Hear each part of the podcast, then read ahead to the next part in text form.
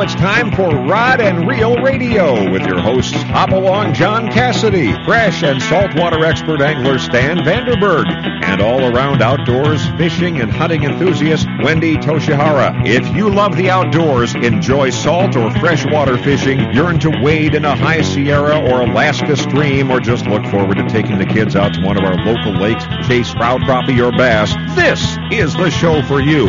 We'll cover most all of the fishing tournaments and events with special reports while providing you with the information you need as to how and where to experience the best fishing opportunities in Southern California, Baja, Alaska, or just about anywhere the fish are biting. Rod and Reel Radio brought to you by El Cajon Ford at Broadway in Main or online at elcajonford.com. Whether it's time for a new or used car or truck or you need to take advantage of San Diego's best quick lane for service with genuine Ford parts, brand name tires at competitive prices, remember nobody beats El Cajon Ford. We have some fantastic guests and reports lined up for you this evening, so sit back, relax, and get ready for the fastest two hours in radio. It's all right here, right now, on Rod and Reel Radio, the best stop on your radio dial for all the information you need for fishing opportunities all over the United States. Now here's your host, Hop Along, John Cassidy.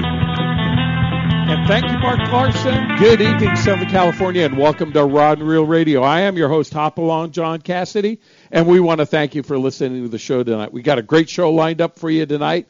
Look, Wendy Toshihara, my uh, co-host, she's coming in from Bass Pro Shop. She was there for the weekend for a Father's Day report uh, event, so she's going to be uh, in with us later on. Stan Vandenberg right now is off. We expect to hear from him later on but it's still not going to keep us from having a great show. Scheduled tonight, we have the winner of the Spro tournament at Lake Havasu with us. He's going to be on first thing. We're going to find out why that tournament was so special and what it took to win the event. Then coming on at 6 o'clock, we got Robert Schneider from Phoenix Baits, and he's going to tell us all about his lures. He just came back on a fishing trip down to Ensenada with a lawman, Bill Hockstead. We're going to learn a little bit about calico bass fishing and how to do that. And then coming up at 6:40 is the new owner operator of Relentless Sports Fishing. We're going to be speaking with Captain Mickey Franchak, and he's going to be with us. Tell us a little bit about his operation and what it feels like to be taking over the Relentless. So uh, we appreciate your listening. We're going to get we're going to get right to our first guest right now. So let's introduce to you the winner of the Spro Fishing Tournament at Lake Havasu, Paul Tassi. Paul is calling us from Lake Havasu City. Paul, how you doing tonight, sir? I'm doing fantastic. What a great event we had yesterday. I'm glad to be part of your show. Appreciate it. Well, no, thank you very much uh, for being with us. And uh, you know, this is uh, known. This was the third annual Spro Frog Open Tournament, and it's really kind of a special uh, event the first year it, it uh, brought in about 52 teams. Last year it was about 72 or 73 teams. This year it had over 100 teams. But Paul, will you tell me what was special about this tournament as opposed to some of the other events that you fish? Well, the cool thing about this is, I mean, it's a it's a two hundred dollar entry fee. So so I mean, it's in the budget of, of pretty much any angler out there. The the cool thing is you don't need a, a brand new fastest bass boat. You don't need all the high dollar electronics. I mean, it's frog fishing at its best. It, it, it's everybody's using Spro frogs. It levels the playing field.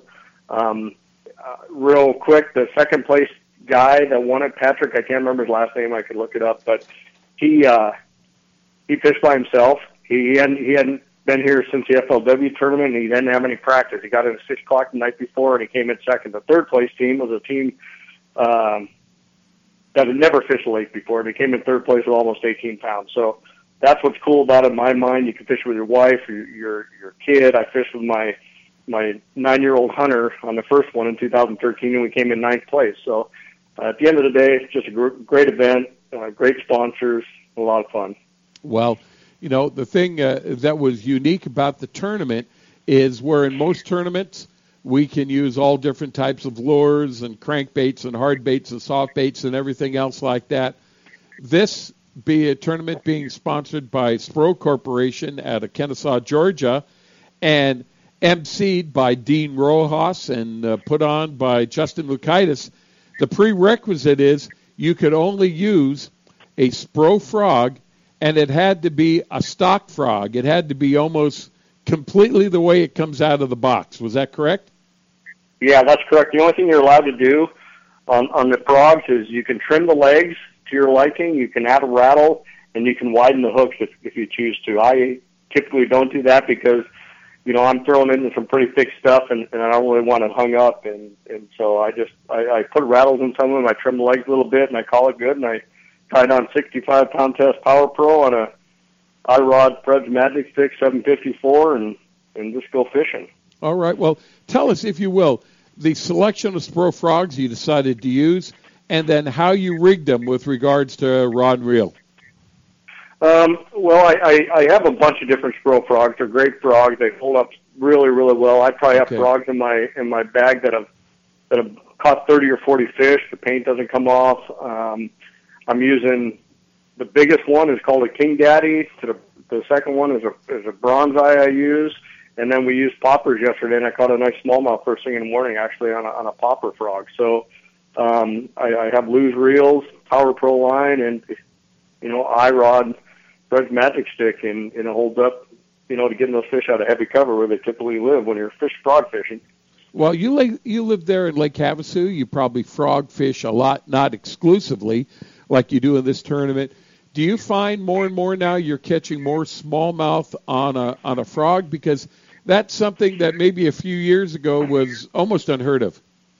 Yeah, no, you're right, and, and, and I don't catch a lot of smallmouth on them, but um, yeah, I, I caught probably ten or twelve smallmouth on a frog, just throwing it. It seems like smallmouth are moving up in some pretty, pretty uh, largemouth typical habitat. And Edwin Evers during the Bass Elites here caught a couple smallmouth flipping and one on a frog as well on the on the, the video. But um, I don't catch a lot. I, I think you know if you wanted to trim the legs down to almost nothing and use the popper frog, you could probably catch a lot more smallmouth if you uh, were targeting them. We're just catch kind of a bycatch at, at at this point for me anyway. Oh man. Hey, uh, uh, Paul, I want to bring on now the other co-host of Rod and Reel Radio. I'll introduce you to her, and then also our lidi- listening audience. She is the sales manager for Izorline and a darn good fisherman in her own right. Wendy Toshihara. Wendy, are you there? I am here. Hi, John, and I had a great time this weekend, and happy Father's Day to all the dads out there. Well, Wendy, I appreciate that. and Thanks for calling in. I know you had a busy weekend being at the Bass Pro Shop. We are uh, uh, speaking with uh, Paul uh, Tassi. He and his partner uh, Ross Baker won the uh, Spro Bass tournament at uh, Lake Havasu. And boy, tell us, have you fished all of those tournaments, Paul, or was this the first one of the three you fished? no, I, I yeah, I have. I started in 2013. I fished with my my nine year old hunter at the time. We came in ninth place. Last year, I fished with Ross. Uh, and we came in fifth place. So we've been moving up about four places a year. So it's kind of natural that we just come in first this year, I guess. but well, that's good. Uh, you know, seeing the growth of this tournament, I mean, it is, you know, it isn't too often unless it's like one of the big pro am events like we used to run with uh, uh, WON Bass and everything like that. You see over a hundred boats on Lake Havasu, so it must have been a grand event. Yeah, it really was. I mean, I mean, 102 boats, a team circuit here.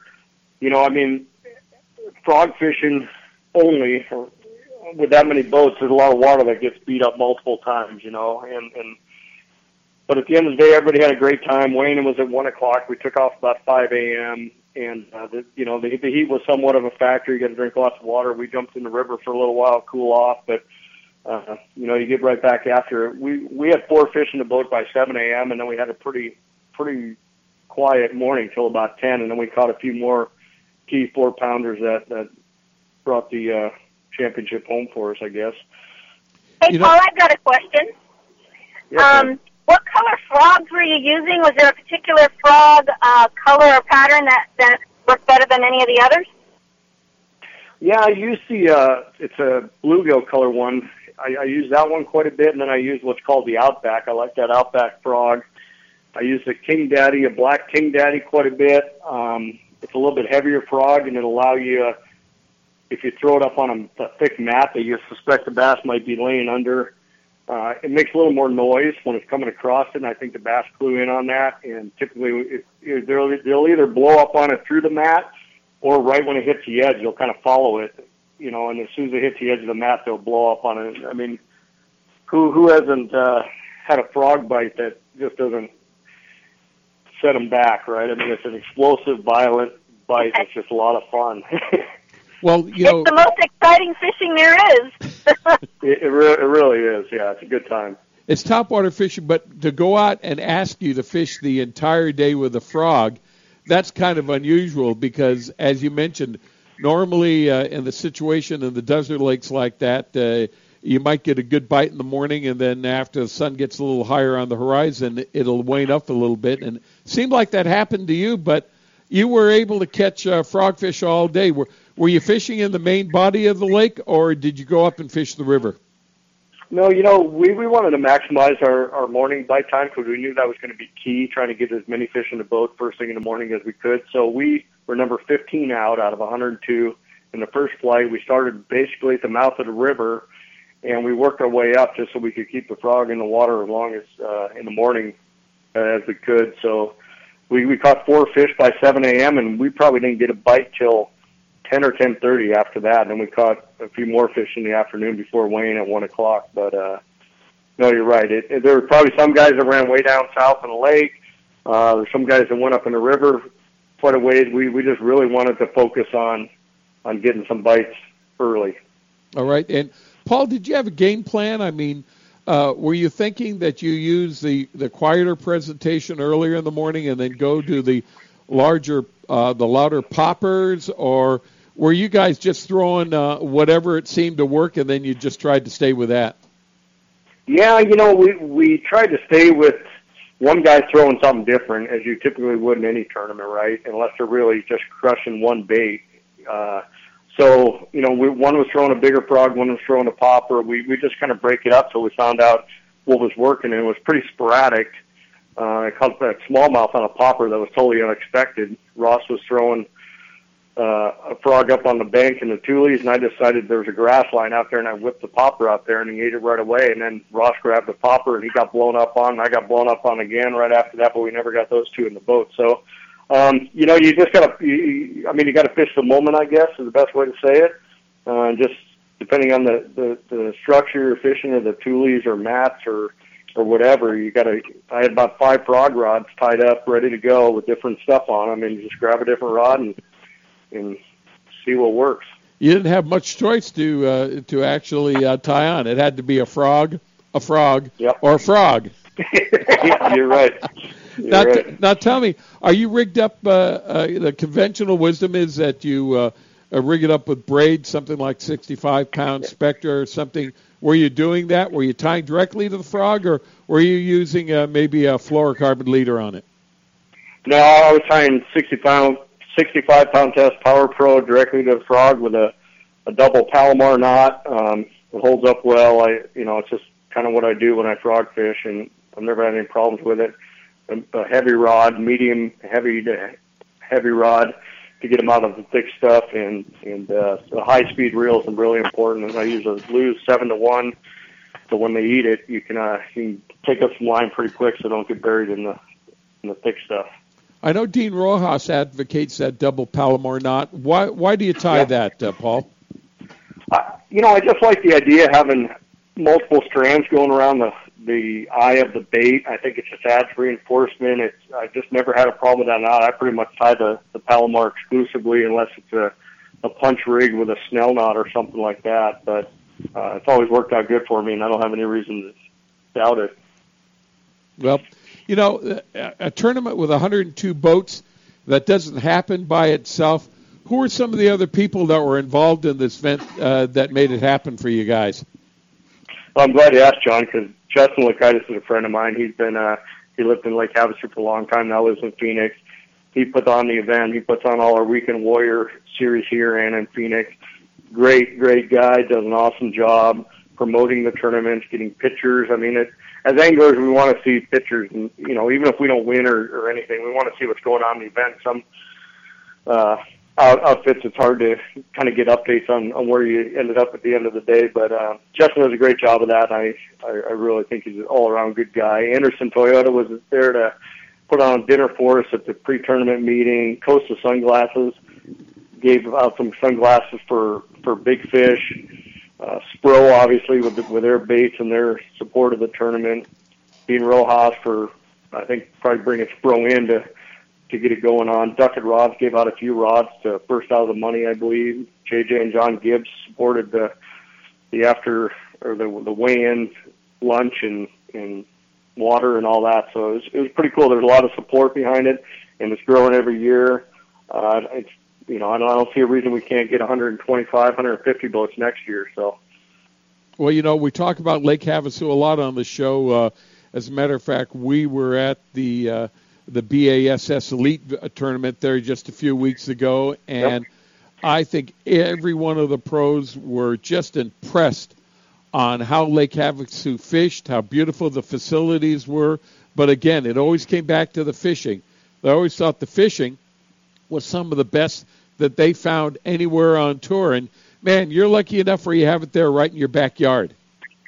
No, you're you're you're right, and I, and I don't take it for granted. I love this fishery we got a great community of fishermen here. I mean, they're all just good friends and, and all around good guys. I uh, was marshal on that elite event actually, and and all the elites that I talked to just couldn't believe what a great kind of you know jewel in the desert. A lot of them called it. This place it it sets up to fish multiple uh, strengths for different guys that want to be deep deep fishing, cranking, whatever. Uh, it's it's a great fishery. All the investment the city and has put into the habitat program. Uh, it's, it's just a really strong fishery and an overall great great community. Well, I think uh, that uh, just proves itself by the winning weight that you came in. Again, using a, a frog, your winning weight was 1948, I believe. 19.48 pounds, and then uh, uh, Pat Spencer, who was from Tucson fishing by himself, came in second at 1798.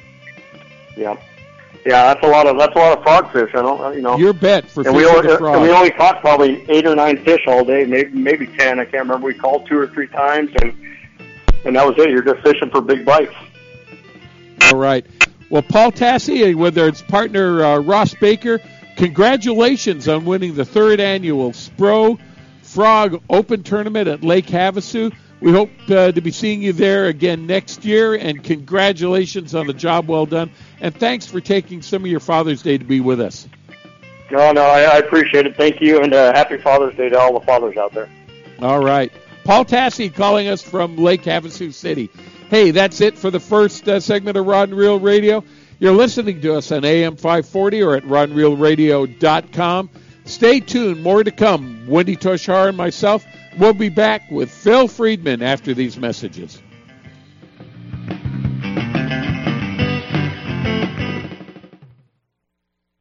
You can count on El Cajon Ford, as so many Southern Californians have for years. El Cajon Ford has the cars and trucks you can count on, like the all-new Fusion and Escape, Edge, Explorers, and more. And now Fiestas with 38 mpg and Focus with 40 miles per gallon highway, plus C-Max Energi with up to 42 highway EPA estimates. El Cajon Ford has them now. Shop online at elcajonford.com. Choose from hundreds of your favorite F-Series trucks, too. El Cajon Ford knows trucks, no matter what you're hauling or towing, for a great weekend of fishing or for some fun in the desert. Now get special savings on every F Series truck in stock 150s, 250s, 350s at El Cajon Ford. We have commercial trucks too, including the all new Transit Connect. Finally, a commercial van with great mileage, helping your business get moving again. El Cajon Ford, worth the short drive from anywhere in Southern California, Broadway and East Main in El Cajon, or online anytime, anywhere at elcajonford.com com. Gamakatsu hooks are made from high-grade carbon steel specially heat treated to make them light and extra strong but not brittle. The Gamakatsu sharpening process is the most modern in the world and results in a perfectly conical point that is unequaled in sharpness. Gamakatsu offers a huge variety of hooks for all types of fishing, drop shot, extra wide gap, worm hooks, finesse wide gap, and a lot more. Gamakatsu has a hook for whatever style of fishing you want to do. Don't waste your time on a cheap hook. Ask for Gamakatsu hooks at your favorite tackle store now. H&M Landing is the most diversified sport fishing company on the West Coast, serving the angling community since 1935. H&M Landing's name recognition and reputation for customer service is the best in the business. The H&M fleet provides the widest range of trip options and boasts the coast's largest open party fleet for ocean fishing any time of the year. H&M Landing should be your choice for nearshore and offshore fishing. H&M is San Diego's most experienced sport fishing company, offering the best in half day, three quarter day, full, and multi day trips, and a complete schedule of long range adventures. Call today, H&M Landing 619-222-1144, or visit their website at www.hmlanding.com for updated schedules and secure online booking. H&M Landing, the experienced angler's first choice in local and multi-day fishing since 1935. That's H&M Landing at 619-222-1144 or hmlanding.com. My Angler H2O. I will scent my lure with pride and hope my boss doesn't notice the tan. I will outmaneuver drought-exposed sunken boats and outlast the hard-fighting largemouth bass. I will save water at home for better fishing out here and always, always wear my life jacket. What's your H2O? Tell us at BoatCalifornia.com. The California State Parks Division of Boating and Waterways reminds you to wear it, California. This segment of Ron Reel Radio is brought to you by the makers of the original balloon fishing clip system, Balloon Fisher King. Now you can fish the precise bait depth desired with these easy to use clips and 100% biodegradable natural latex balloons. All you do is clip, inflate, bait, and fish. Look for Balloon Fisher King clips and balloons at your local tackle dealers or go to balloonfisherking.com for further information. It's a big deal, you know. I've always wanted to be on Rod and Reel Radio. I, I won the Bassmaster Classic. I did a, a McDonald's commercial, but now I know I've made it. I fulfilled my dream. I, that is just absolutely awesome. And Southern California, we do want to welcome you back to Rod and Reel Radio. Wendy Toshihara is with me tonight as co-host. Hey, and Wendy, I just heard from Stan. He sent me a text. He goes, Oh, I forgot to tell you, I'm going to be in Cabo this week. Ah, the poor guy. what a rough life. I know, I know. Hey, Wendy, I know you just came back from the Bass Pro Shop, but so did our next guest. And let's talk a little bit about what you guys uh, did. It's time for What the Heck is Phil Thinking with the host of PFO Radio, the voice himself, Phil Friedman. Phil, how the heck are you? John, happy Father's Day. Good to hear your voice again, Wendy. I just saw you a moment ago, and happy Father's Day to all the dads out there. Really just having a great time. I'm still at Bass Pro Shops, John. I decided to come to you live from uh, sitting here in the big old uh, entrance of the place, and it's such a really comfortable place, and it's loaded with so many great outdoor things to do and things to purchase so you can just follow your outdoor activity. It's really a great place. Great place to spend Father's Day. Well, give our best regards to Bob Miner and all the people over there. T- tell me though, what what what were you and Wendy doing over there? Wendy, why don't you start off? What were you were you what were you getting into over there for Father's Day? Well, you know they have uh, they had a special weekend this weekend, and it was amazing to see all the families there during this weekend. And they brought their kids out to go fish at the pond. They had a pond inside, and they had a pond outside that was loaded with fish, and we were able to help the kids catch a catfish or a bluegill. Wow! Hey, and Phil was the surf up over there, so you could give a surf fishing seminar. no, John, we concentrated, as Wendy said, on that on the cats. Patrick came down from San Jose State for summertime, and he just ended up with his 16th fish here a moment ago. So he was just wailing on them and having a good time. When I say 16th for him, for the kids, of course, he was hooking and handing or or tutoring the kids how to do it. And uh, I'll be honest with you though, the thing closed at five, and he was still out there fishing for catfish and releasing them after all the kids had gone home. I'm not supposed to tell anybody that, but he was still out there having a good time you know your uh, your bit when uh, you're supposed to be out of there at five o'clock and uh, you're still fishing, huh? Oh, for sure, no question about it. We both have that in our blood. The the fish bug, along with my other son Philip, and that's what we did today for Father's Day. My kids uh, came over, and uh, it was about five thirty this morning. We went out surf fish at the dead low, so we didn't expect to catch anything, and we did not.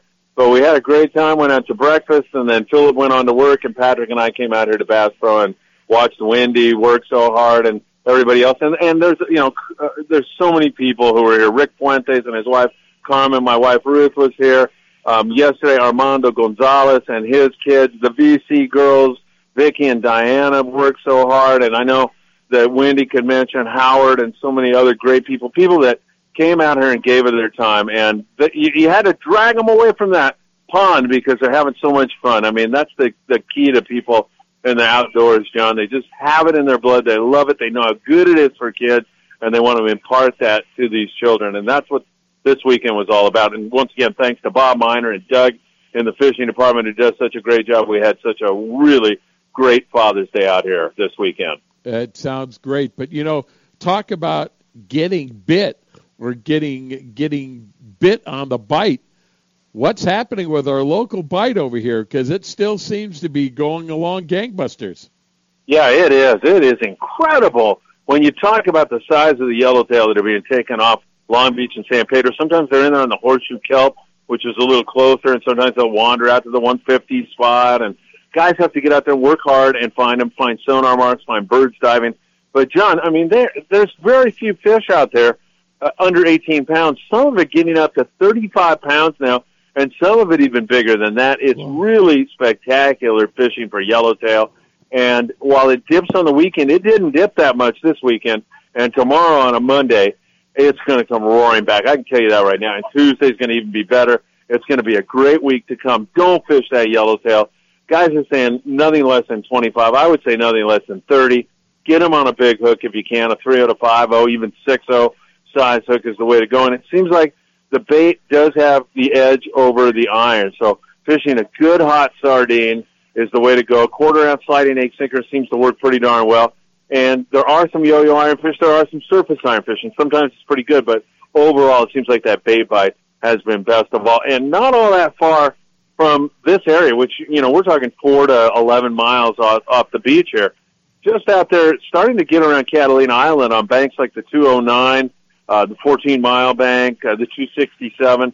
Those areas are starting to hold copious amounts of yellowfin tuna that are not biting all that well. Right. Kelp patties holding yellowtail and you just know that we're sitting on a powder keg now, John. And one of these days, it is going to go up. You're going to have bluefin, yellowfin, and all this other stuff on the bite. There's a lot of it around. There's a lot of seiners around looking at it, and you get the feeling that it's going to really start to rock here pretty soon. Now, what you know, I've heard about those seiners, uh, Phil, and what's the story on that?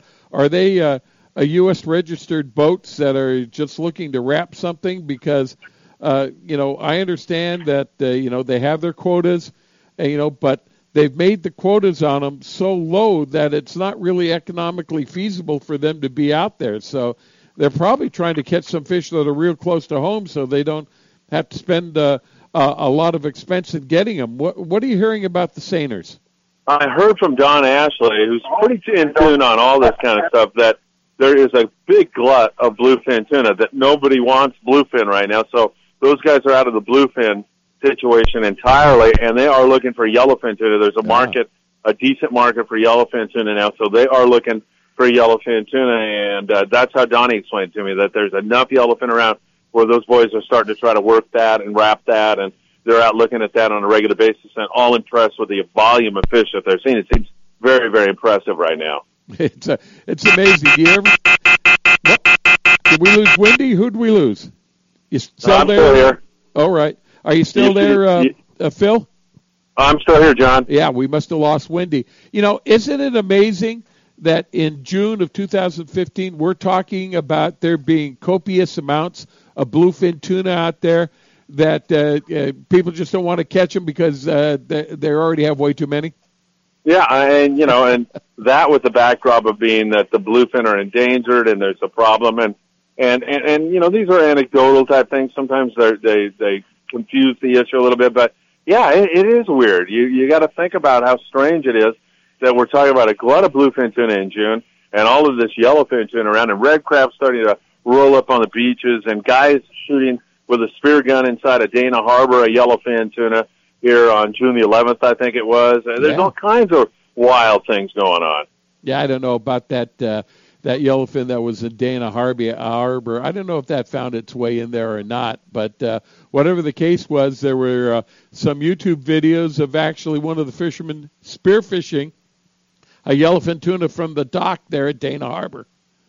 Yeah, I saw that video. It looked legit, even though it's an illegal activity. Shooting a fish while you're standing on a dock with a spear gun is an illegal activity, but it looked legit. And I ran the video myself on uh, pfomedia.com just because it was such an unusual thing, and it yeah, it was pretty good editing if they uh, if they uh, jer- uh, jacked that around a little bit, but it looked legit, and it just kind of punctuates, and it's another exclamation point on what a crazy year this is, and and, and we're a long way from over. This year is going to keep going and going and going. It really looks like it's going to be crazy with yellowfin tuna. I'm sure we're going to see wahoo and dorado all over the place. It should be really a fascinating year to watch. You know, leave it to the uh, uh, Department of Fish and Wildlife to write a reg regarding whether or not you can spearfish yellowfin tuna from a boat dock in uh, uh, uh, Dana Point Harbor. Uh, if, if there's probably something written about it, but who knows whether it's legal or not. Yeah, I think I think the reg is that you're not allowed to shoot a fin fish unless you're in the water swimming. If you're if you have a spear gun, you're not allowed to shoot a fin fish unless you're in the water swimming. I believe that is the law, and that's why it's a violation of that law. I understand. Okay, so I to our listeners, if you're standing on the boat dock and you see yellow fin, blue fin go by, uh, make sure you get a rod and reel out. Don't get your spear gun out. Is that uh, the advice we're giving? I think so. Yeah, you don't you don't want to pull your spear gun out unless you're uh, uh, unless you're in the water, I guess. Yeah, so that's good advice.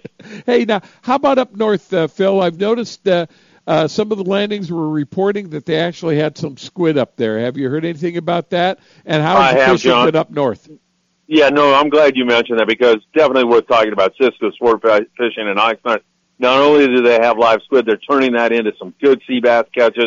At times, I would be if if somebody wants to catch a sea bass, get your calendar out, find out when the full moon is, and start booking about three days before the full till about three days after the next full up there at Cisco's, and you are going to be in the ball game to catch a sea bass. There's been great catches on the Mirage. Uh, the Ranger 85 had a great hit the other day. There's been some big yellow hits. Also, Aloha Spirit with over 50 yellowtail. He also had Sean Stewart, who's a great guy, great skipper, really good friend of mine. He had a good hit on the on the sea bass. There's been some big halibut up there, and of course, you know, you always have backing that of the best rock fishing just about anywhere up there. So that bite is on. They have the candy bait on a regular basis now, plenty of live squid. And of course, not only do they have that squid as bait, that squid just being in the environment is a magnet for all those game fish we just talked about and many, many more. So things are really looking vibrant up there. And I think you're going to see some awfully good sea bass fishing on the next full moon. Boy, you know, uh, over this past weekend, uh, I was privileged privileged enough to do the dealer parking lot show at uh, Squidco on Saturday. Had a lot of great people come on over. Want to thank John and Joy for putting on a great event. But what it did is it gave us a chance to talk to a lot of the private boaters about what was happening in our local waters. And and Phil, just I think it was uh, on Thursday, one of the private boaters went on out, and this side of the nine mile bank, probably about five miles out, he got into a uh, school of yellowfin, and they picked up one yellowfin that was 60 pounds, and they got spooled by a couple of others, and it, it was the most incredible thing. And we're talking about something that's just, uh, you know, three or four miles off uh, the tanks at Point Loma. So, yeah, as you're saying, some of those big tankers are coming in now. Uh, yeah, John, and, and the point that you're making is so well taken the size of a lot of the fish that we're seeing this year, it's not only that we're seeing all these odd things like yellowfin tuna in June so close to Point Loma and moving up into the LA Orange County area. It's the size of the fish that's so impressive. Those bluefin, as, as you know, we've seen fish up pushing 200 pounds in our local waters. These yellowfin, 40 to 60 pounds and bigger. I mean, when this light switch goes on this year, it's going to really be awesome because not only are we going to see a lot of fish, we are going to see big fish. And you know, when you hear a hundred yellowtail on a boat, you you have to stop and ask that question: How big are they? And when you hear a hundred yellows, like you hear on the Enterprise out of Marina Sport Fishing in Long Beach or something, and they're 18 to 30 pound fish, you know that they are going through a lot of fish. You know that they're busting off a lot of fish. You know everybody's gear is not up to par for that grade of fish and it just makes that bite even that more special. And you're going to hear and see a lot of that this year. There's some of these kelp paddy yellows are small, so you get a hundred of those. It's you know, it's a decent catch, but it's not as impressive as when you have that big fish. And you're referring now to these bigger yellowfin, these bigger bluefin. Man, it's just really, really special. I mean, it's the kind of fishing people pay thousands of dollars to do on multi-day trips. And you literally can go out on the half-day boat Southern Cal out of Pierpoint Landing or the half-day boat Monte Carlo out of 22nd Street and catch Cedro or Guadalupe grade YTs right now. Big old fort. Unbelievable.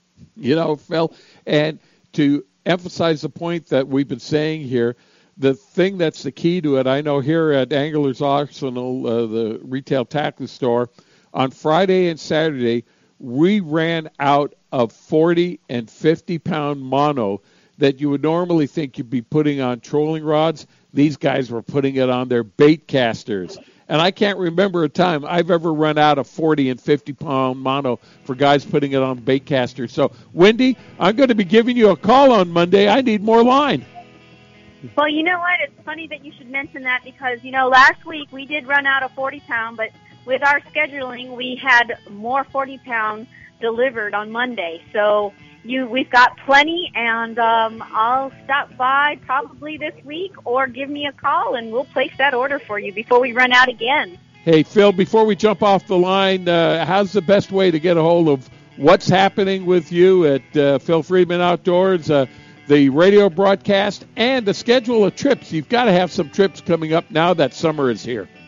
We do, John. Go to www.pfomedia.com for all the very latest, or you can go to PFO on Facebook.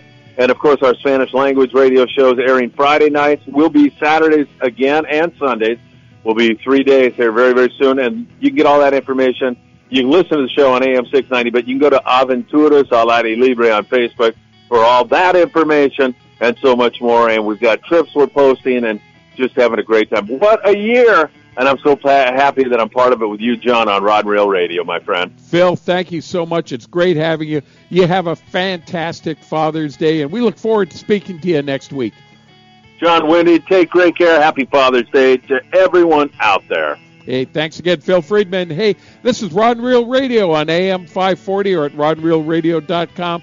Wendy Toshihara is with me tonight. I'm your host, Hopalong John Cassidy. Coming up next, Captain James Nelson with the California Inshore Report. We got to take a commercial break right now. We'll be back right after these messages.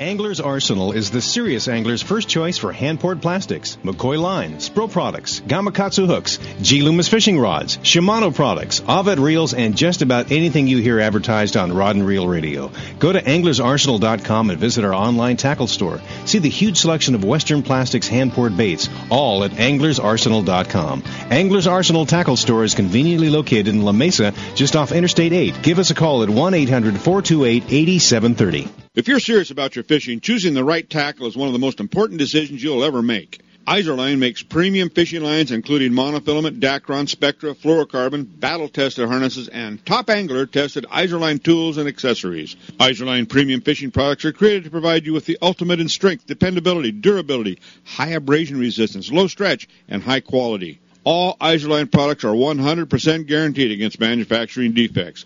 You just can't buy better value. Izorline will replace or repair at their option. No questions asked if you're not pleased with any of their products. Catch what you've been missing. Quality guaranteed. Every serious angler knows that a quality hook is an important part of their arsenal. Gamakatsu hooks are made from high-grade carbon steel specially heat-treated to make them light and extra strong but not brittle. Gamakatsu ring hooks are made with a one-piece ring, no welds, no weak spots, a very smooth-moving ring. Gamakatsu offers a huge variety of hooks for all types of fishing. Live bait hooks, both light and heavy-duty to four extra strong. Circle hooks, tuna hooks, ringed hooks, tuna doubles, and many more. Don't waste your next fishing trip on a cheap hook. Get Gamakatsu hooks at your favorite tackle store now. This portion of Rod and Reel Radio is brought to you by the RokLees Fish Release System. Now you can quickly and easily release fish suffering from barotrauma back to the depths they were caught. Look or ask for the RokLees at your local fishing tackle dealer. Hey, Southern California, welcome back to Rod Reel Radio on this first day of summer, this Father's Day. We hope you're out there celebrating it with your dad or thinking of your dad and thanking him because he's probably the guy that introduced you to this great sport of fishing. And I want to thank my dad personally too, and I know all of you out there. I hope you're spending some great time with your fathers. And yeah, now it's time for the Southern California Inshore Report. And the Southern California Inshore Report is brought to you by the RokLees Fish Release System. And with us now is the fish icon himself, Captain James Nelson. But Captain James, before you start talking, our guest at six o'clock has snuck in the door. It's a guy that you know. He wants to say hello to you and be part of this conversation. Say hello to Robert Schneider from Phoenix Baits. Robert. Hey.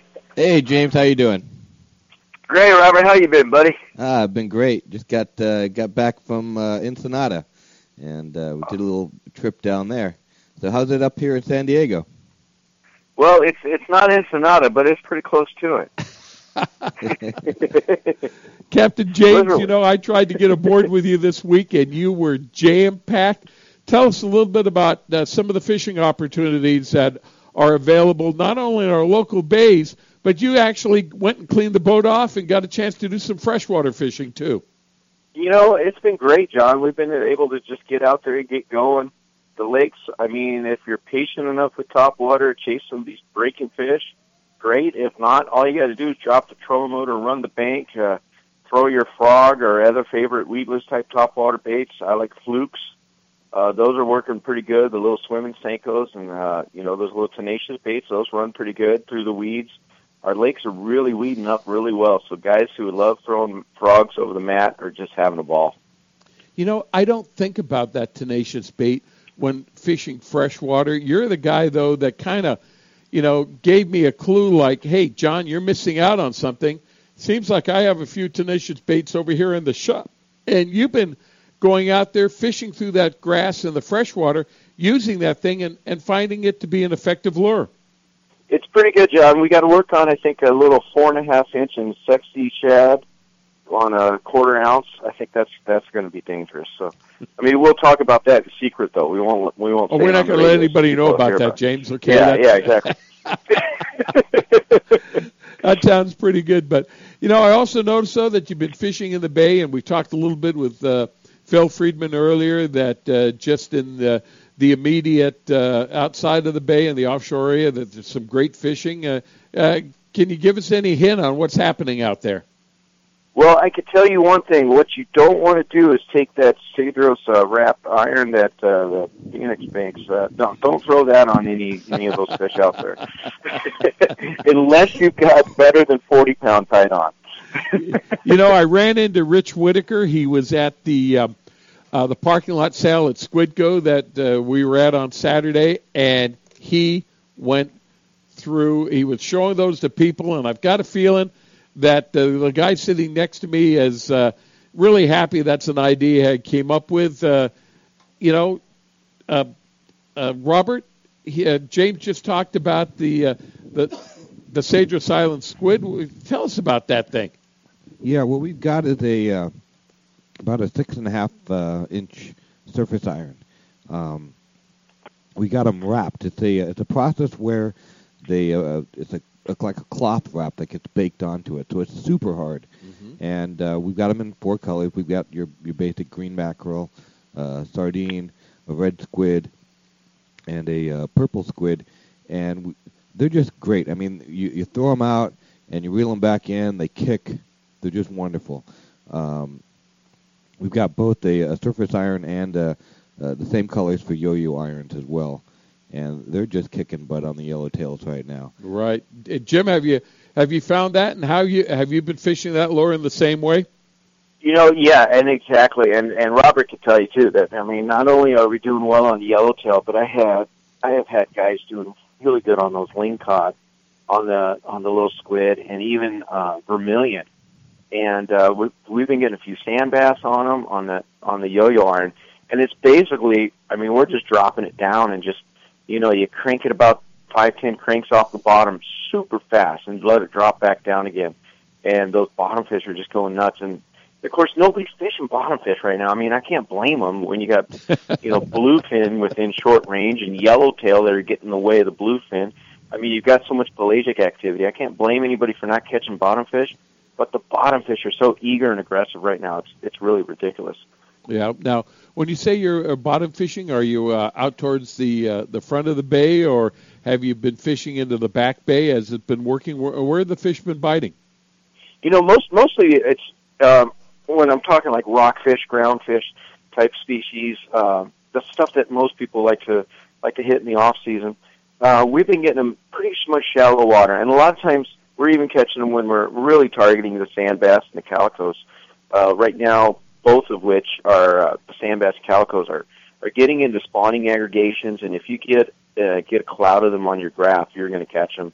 And uh, those those hard baits, you know, no offense, John, but I'd really rather throw the hard baits on them than the soft baits. But you know, I like throwing the Western plastics too, especially the squid. But but uh, somebody made them so that we'd have to replace them a lot. So well, you know, Robert you know, likes to sell you one bait. I like to sell you a handful. You know, and then we, you know, it, you know, as I've always said, if all we had to do was make them in black, I'd be happier than a pig with his feet in the trough. But unfortunately, fishermen out there, they have all their own colors, and the next thing you know, uh, we've got 61 standard colors, and God only knows how many uh, uh, uh, uh, standard colors that guys come in and order. But you know what? That's what they have confidence in. That's what they want to go out and fish, and we're happy to accommodate them. You know, tell me, uh, have you found the pelagic crabs getting in to San Diego Bay the way they've gotten into Mission Bay and some of the other uh, inland waters up north? You know, crazy as it is, no, not really. Uh, it's funny because um, it's almost like you'll see them and you'll see evidence of them outside San Diego Bay. I mean, the fish are they're obviously eating them, especially all the way even down to IB. Uh, the fish that we're catching down there are, you know, again, you just see evidence uh, a couple different ways that we can mention on the radio coming out of their throat and uh, other places that I wouldn't mention. But uh, so you're seeing evidence that they're eating them, but um, we're not seeing a lot of them in the water. You know, there's there's some here and there, but they're definitely not washing up in the bay. If you go down to Mission Bay and Dana Landing. I mean, it's just it's just red all over the ramp. I mean, and it's red everywhere on the beaches, Ski Beach even, you know, and uh, all the way back into South Shores but you don't see that much in San Diego Bay, hardly any at all. Um, and it's just weird, you know. And and again, you go off go off the coast, and they're all over La Jolla. You can just see them on the beaches and freaking people out. But you go down uh, San Diego area, and you don't hardly see any down there. It's well, weird. you know, you talk about Robert's uh, a jig, which is sort of like a a, a red squid that's kind of uh, imitating something red, and obviously we have a lot of red baits if you're thrown, oh, Robert, that looks delicious. Robert just uh, took one out of his uh, his box. That is crazy. Holy Christopher. Hey, we'll talk about that in the next segment, yeah, Robert. but you, you, mentioned it. I couldn't help myself. Well, you know that that was our. Uh, um, I don't know what he's showing, but I can tell you that was our hot bait the other day down in IB. Was we took a three quarter and a one ounce football Phoenix football jig. It's just a looks like your, your regular freshwater bass jig. And we were putting on that little red crawl, that little Western Plastics red crawl on it. And we were using the brown and orange jig and putting that red crawl on it and dropping that on those spawning aggregations. And Wow. man, it was just, they were eating it like crazy. Those, you wouldn't even hit bottom. You know, you would just drop it down. That's where I think the three quarter was actually working even better because it had a slower fall rate in that 85 foot of water. And we're just watching it fall, watching it fall. All of a sudden it just either stopped or it jumped and boom, you knew you had a fish, and it was just awesome. Captain Jim, I know uh, a little uh, earlier, like uh, we were talking in uh, uh, May and April, that uh, that bite off of Imperial Beach had kind of slacked off a little bit. Did you find that it turned on again? You know, it yeah, uh, yes, and I think what's happening, John, is you know, and of course now we're saying it on the radio and I'll mention it on Facebook and stuff, so we might see a few more boats down there. But uh, it hasn't been crowded, you know. And uh, again, I don't blame anybody when you could go out to the Whistler or go a little bit further than that and get into Yellowtail and Bonita, and then go a little bit further than that and find your tuna. So I can't blame anybody for not going after these types of fish, and I think that's why you're just not hearing about it, is because there's not a lot of people doing it. Right. You know, I've had a lot of people coming into the shop wanting to rig up with halibut rigs. Uh, uh, you know, uh, we've had some word that there's a pretty good halibut bite out there. Have uh, you had a chance to uh, catch any of those fish? And if so, uh, how's the best way to do it, Captain Jim? You know, that's a good question, John. Most of our halibut anymore are pretty incidental. I only get a few guys asking to really target halibut every once in a while. Um, but the best way that w- still that, I have found is to uh, use that big drop shot. We'll use that 20 pound test with a four aught hook on there, and a lot of times that rainbow trout uh, jerk shad that you've got really good. That big seven inch jerk shad and rainbow trout. One of my favorite. Uh, sexy smelt or anything with some white on it is good. And uh, just use that on 20 pound test with a two ounce weight on the bottom, little t- torpedo dolphin type weight on there. And that that's just such a killer rig for halibut. And of course, you'll catch vermilion, you'll catch sand bass, other things on it too. But um, that's just such a killer rig. You know, we we talk about using the rainbow trout even in the swim baits. A matter of fact, when I was over at Squidco for the parking lot sale, we were introducing the mean sardine over there. Had some done in rainbow trout, and uh, you know the guys would be picking up and, and looking at the more conventional uh, lures like the the Halloween colors and the scared squid and and all these things, and they look at that rainbow trout and they go, oh no, that's just freshwater lure, and you got to go, you know, you know I don't know what it looks like when it gets down, uh, you know, to uh, you know 30, 40, 50 feet or whatever it is. All I know is is that lure gets bit about as well as any other lure in the package. It it does, you know. And what's funny is 20 years ago, Richard Rayner over at Lakeside Bait and Tackle, uh, young Richard, he Yeah. he taught me about the how that rainbow trout works. He showed that to me, and and I've been throwing it ever since. And then Robert could tell you what he's done as far as rainbow trout and calicos, uh, throwing a big Optimum bait. Wasn't that an Optimum you were throwing, Robert? No, it was got that- one of the old LA sliders in the trout. Oh, LA Slider. That's right. Yeah. Yeah. So You're not supposed to tell people to throw trout in the ocean, James. Just- no, no, you're yeah, you're not. Well, you know, if you think about it, if you look at a tom cod or a queenfish, I mean, they're kind of they're kind of that iridescent white rainbow trout color. So I don't know. Wow. Go figure. Well, Captain James, I I know this has been a busy June for you, and uh, you know it looks like uh, there's going to be no letting up come the end of June and beginning of July. But if people want to get a hold of you, find out what's happening, get some information, how's the best way to go about doing it? Well, they could always check out the website. It's thefishicon.com, and I do, you know, update pictures on it so you can see what we've been catching lately. And uh, you could also get my phone number off that or from here, six one nine three nine five zero seven nine nine. You know, Captain James, uh, since we're in the longer daylight time of the year right now, in fact, today, if I'm not mistaken, is the longest day of the year. Uh, is it a good time to come in and book half day trips because you really do get a good half day trip? And I know that you offer them, and uh, a lot of people don't, but you can uh, do a half day trip in the morning and still get in a, a great day of fishing, and then someone else, if they can't make it in the morning, they can book in the afternoon and still get a great day of fishing in the afternoon. You know, absolutely, John. Especially if we're turning back and doing the same thing. I kind of consider it kind of like pre-fishing. So sometimes that afternoon trip, we're a little bit more educated, and we'll go back to whatever the hot spot was from the morning, and get back on it as soon as we can. And and that works out pretty good sometimes. And other times, you know, we've got to start all over. And first hour, we're looking for new fish. But uh, it, you know, six hours is six hours, and it's it's always a good trip whether we go morning or afternoon especially in tidal waters. During that six hours, that water's going to move one way or the other sometime. Well, you know, a nice thing about fishing San Diego Bay Mission Bay, it isn't like you have to travel a long way in order to get to the fishing ground. I mean, I mean, I know a lot of people think they're getting there's money's worth, so they want to travel five miles in order to get to the fishing ground. When you all you have to do is drop the trolling motor, and you're right in the middle of it. Most of the time, yeah, exactly. All right. hey, Captain James Nelson, we want to wish you a very happy Father's Day and your family and everything. We want to thank you for giving up some of your Sunday to be with us. We look forward to talking to you during the week and hearing your report next Sunday night on Rod and Reel Radio. Thanks a lot, buddy. Hey, always a pleasure, John. Happy Father's Day to you. Robert, happy Father's Day to you, buddy. And uh, all the other dads out there, happy Father's Day. Right back at you, James. Thank you. All right. And to all our listeners out there, too, we also want to wish you a happy Father's Day. Hey, this is Rod and Reel Radio on AM 540.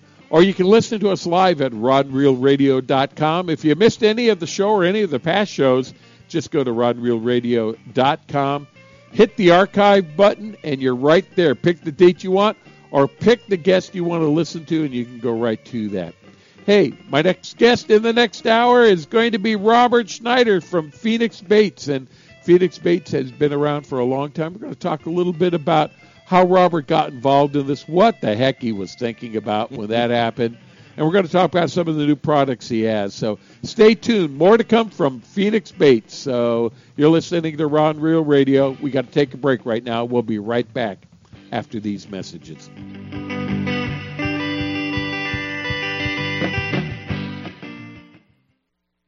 You can count on El Cajon Ford, as so many Southern Californians have for years.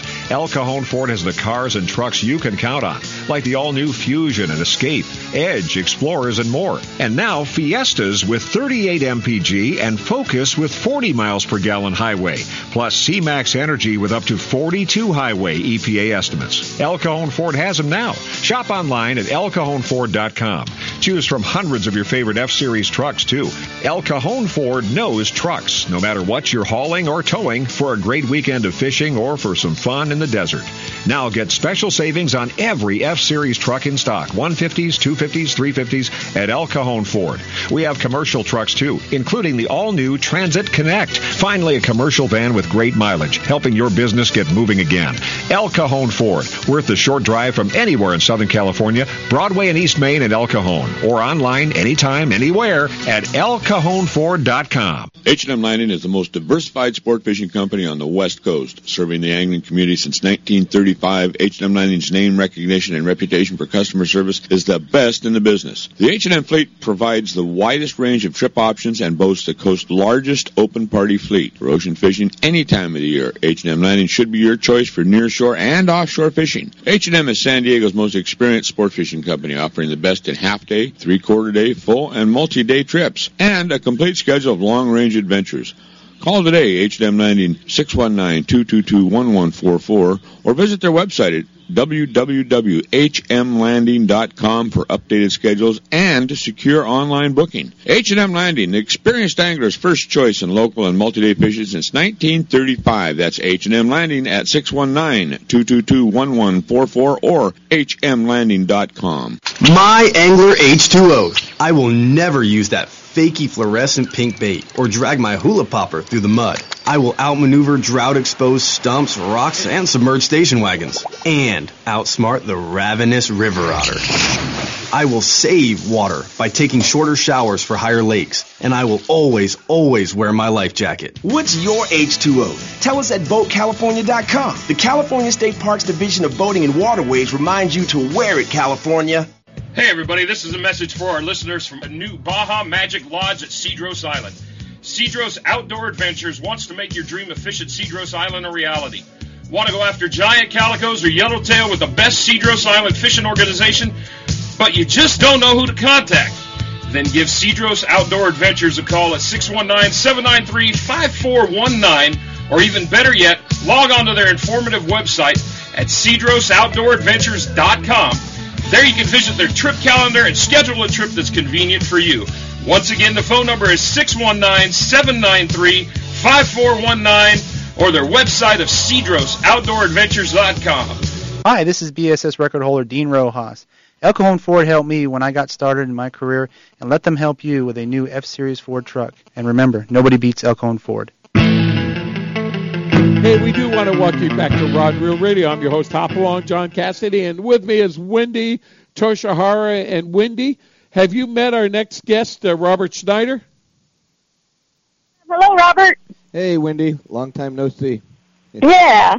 we used to we used to fish against each other in the uh, the saltwater bass uh, tournaments. You know that Wendy pops up everywhere. I I, mean, anywhere you want to get a line wet, there's Wendy. You're Yeah. fishing against her. I know she's usually usually beating me too. So you know. Yeah, right. Robert, there, there's so many things I want to talk to you about. But hey, let's talk about first of all, you're just back from a fishing trip. You uh, uh, went down with a lawman himself, Bill Hockstad, who goes down and fishes Ensenada. He's a calico bass freak. Uh, He's probably got know every spot there is to fish down there. He probably knows a number of the fish by their first name. Tell us, how was your trip down there? Uh, it was an awesome trip. He really, really has that whole thing wired down. Okay. So, um, so we we uh, we meet up Friday night, and we uh, we head across the border, and he's got it all worked out on what on what paperwork that he needs to to cross there, and they and uh, we get our FM visas for free, and then we we he gets the boat X-rayed now. You have to take the boat through a big old X-ray machine. You're kidding uh, me? Wow. um, that's just the way it is. I mean, they're tightening up the the border there. But I mean, we were through that in in half hour. I mean, it was he just has this wired. Everything's in order. You know, we just we just go, and uh, so we drive down there. We uh, sit up at uh, a little place called Papagayos, Yes. and uh, then we go out and we have dinner, and he knows exactly where to eat. I mean, he does this all the time. you know, which restaurant to go to, which one to stay away from. Uh, it, it's just awesome. Um, the only the only bad thing, I hope he's listening right now because I'm going to hassle him just a little bit. But uh, he uh, he had us get up at four o'clock because he wanted to get to launch ramp at five, so we could get out there on the water and maybe at the island about five thirty. Now, you're launching in Ensenada or are you launching at the corral? We're launching uh, launching at uh, at the corral, I guess it is. Yeah. in Ensenada. We're launching in Yeah. And launch ramp doesn't open until six. so um, you know, hey, we could have slept in an hour. Eh, we could have had a nice Yeah. breakfast or something, like that. Something. So Not- we're we're we're there for an hour before the launch ramp opens, just waiting. But then we get out there, and so we fished uh, uh, Todos Santos, and we fished the uh, the mainland point that sticks out there. I forgot the name of it. La and, uh, that's the one. Yeah. And uh, we did we did better on the outside of uh, of the mainland part than we did on the uh, at the island. Strangely enough, but uh, you know that's the nice thing about going to Ensenada is that if one place isn't biting, you go and you try the other. And so we did both. Um, Lawman there was uh, again the uh, the head honcho. He's a vacuum. Oh yeah, you know, and he loves throwing those hard baits. Um, I caught most of my fish on soft baits, but uh, he uh, he just he put a whipping on. He had uh, in back-to-back cast. He had a an 8.7, and then he had a a 7.6 right after that. Still a nice uh, fish. Oh yeah, they're they're nice fish. I mean, we caught oh I don't know 20, 30 fish the uh, the first day. Most of them in the four to five pound range. A couple smaller, a couple bigger. Um, but we just you know we it was awesome. And Uh, did, did the fishing stay good the whole day, or did you find it it'd be okay in the morning and then slack off a little bit, and you had to go do something else, and then you come back and revisit it a little bit later on the afternoon and found out it was on again? Um, it was mostly a morning bite, and then in the afternoon we went over to try the island. And like I said, the island wasn't working so well that day uh, on on Saturday. So whether it was the island itself or it was the time of day, I'm not sure. You know, you'd have to put a few more days in there to see what the consistency was. Um, I think it was more of a morning bite. You know, we had some nice cloud cover. The temperature was in the 70s. Um, Well, tell us a little bit about the technique. I don't want to give you, I don't want you to give away any of Lawman's secrets, but in the past, I found Lawman to be the most generous person when it comes to information about how to fish and spread the word on how to catch uh, calico bass and share that information with people. Sometimes he could be a little critical about it because he's taken a lot of time to be very exacting on what he does. And, you know, up in the bow of the boat, he likes that. I, I've likened him to Captain Ahab on there because he could be in that bow of the boat and you look up there and we're in the white water and everything's bouncing around and he's sitting there whipping that hard bait into that white water and catching fish. Yeah, he likes those larger hard baits, and and I'm learning. Um, I started throwing some more of the hard baits this time because the last few trips I've been out with him, he just put a whooping on me. Uh, so I backed off some of the plastics that I was always throwing, and uh, I started throwing some of those hard baits too. Uh, but yeah, that's it. I mean, and he'll share just about anything with anybody. Oh yeah. Um, so he's throwing the, these bigger hard baits. Uh, some of them are Rapalas, and they're, they're about the six or eight inch size. like I mean, jerk we're not baits. Uh, yeah, we're not talking small little, you know, lucky crafts that are four inches long that you use for freshwater bass fishing. We're talking, you know, large ones, six to eight inches long, uh, double treble hooks, a small bill, And yeah, we're whipping them into the into the whitewater. I mean, his his big thing. He keeps telling everybody, if you see foam, that's the home. you know, so you got to throw it into the foam. You got to be close. So you know, this isn't something you're ever going to be able to do on a party boat. But No. if you got a friend with their own boat, or you've got your own boat yourself, you can get in there. You can get close. You got to be careful. Got to watch for those waves. Watch for those rogue waves. Don't get you know too close where you're going to tip a boat over or something.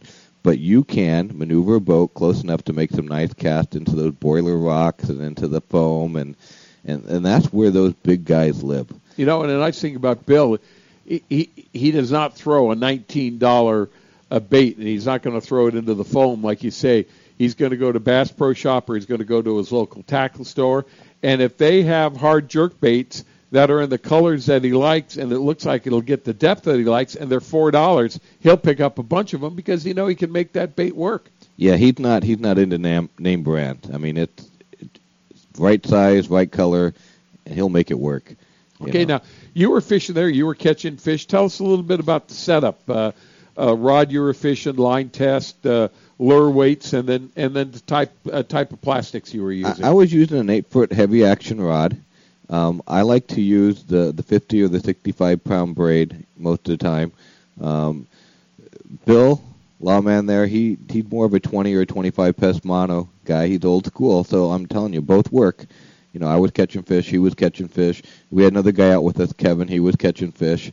Um, so the, I think the key was to have a heavy action rod. You need something that when you catch a, a four or five pound calico, they fight. You got to Oh, be yeah. able to turn that head.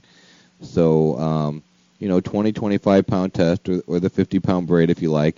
If you uh, if you're into rocks, you got to be careful with the braid because uh, rocks will screw up braid pretty good. But uh, if you're in the kelp, then the braid comes in handy because it'll it'll slice through that braid for uh, slice through the kelp for were you. Were you tying directly uh, uh, to the lure with the braid, or were you using uh, fluorocarbon uh, leader on that? I uh, if I'm fishing rocks, I like to use a fluorocarbon leader. But if I'm fishing right in the kelp, then I'm going to tie directly to the to the to the lure. Um, because yeah, I like the the uh, the resistance to the rocks that my fluorocarbon will give you. But uh, I really like how the braid will cut through the uh, the kelp. Um, and so you know when you're fishing for calico bass, it's it's a combination of both those two things. Sometimes you're throwing in the kelp, and sometimes you're throwing against the rocks. Now, when you're fishing along uh, uh, La Bufadora there and go around to Two Sisters and then go into Todos Santos, is that water pretty clear? Is it uh, uh, stained a little bit or what? Uh, it kind of depends upon where you're at along there. Most of it's is pretty clear, but there were some some places. I mean, we just looked at it and went, "This is a nice shade of green." You know, this looks like calico bass, and and it did. It held calico bass and some of that stainier green water. I mean, not dirty, not brown, um, but we also caught a lot of them in the cleaner stuff, where the you know where you get the the uh, the boiler rocks. You know, I know the guys that fish the Zuniga Jetty out here off San Diego Bay. They like to get it right into the rocks as close as they can, and I think the type of fishing that you're talking that Bill's doing, you're not talking about fishing the bottom. You're talking about fishing right into the the surge and, and the boiler rocks because for some reason that's where those big fish are feeding. Yeah, it is, and uh, you know you don't want something that sinks really quick in that because you are going to get hung up in the rock. So, you know, a lot of the hard baits are you know shallower divers, five feet, ten feet. Some of are called like surface divers. Um, you know, if you're throwing a, a a weedless kelp head with a plastic on it, then you know you're gonna as soon as you cast it out there, you're gonna want to start reeling. You don't want this to hit the ground. You're not going for for sand bass. You're not going for you know things that are living on the bottom. You're going for the calico bass, and they're you know kind of a mid depth, waiting for something to to hit that rock or whatever and stun it probably. So then it's an easy prey for them to grab it and, and eat it. Yeah, and you found out there. Did you, did you get hassled by any boats or anything like that? Went out there, or No, we weren't. uh, There was, I mean, there's plenty of other boats there. We weren't hassled by anybody. You know, we never had our our fishing licenses checked or you know our visas checked or any of that kind of stuff. It was it was easy. the The wait coming back across the border was an hour and a half. Um, it was a, truly enjoyable trip. You know, if if you plan ahead and you do all the things you need to do, there is no problem going down to Mexico and and fishing down there. That's great. Now, now you didn't run into any incidental yellowtail or anything else like that. Because sometimes when you're crossing the Ensenada Harbor over there which you're cutting across trying to get over to Todos Santos or even uh, San Miguel Reef there, uh, uh, sometimes you see some pooling fish. Uh, anything like that happen to you? We we saw a couple schooling fish there. One time we think they they might have been uh, bonita. Um, there may have been some yellowtail. We saw a number of other boats out there that were were definitely targeting yellowtail, but you know. You, you know the lawman. He's got a one-track mind, man. He, he he doesn't care about yellowtail. He, all he cares about is calico bass. Well, he will. You know, if the calicos aren't aren't biting though, he'll go after sand bass or something else as long as he's catching fish. Did uh, did you go after any other species? Yeah, he's actually in a, a little tournament with the San Diego Bass Anglers. I guess it's a tournament that goes all month long. Okay. And you weigh in your your uh, your top calico bass, top sand bass, and top spotted bay bass. And I guess they get like five points for each species that they have as well.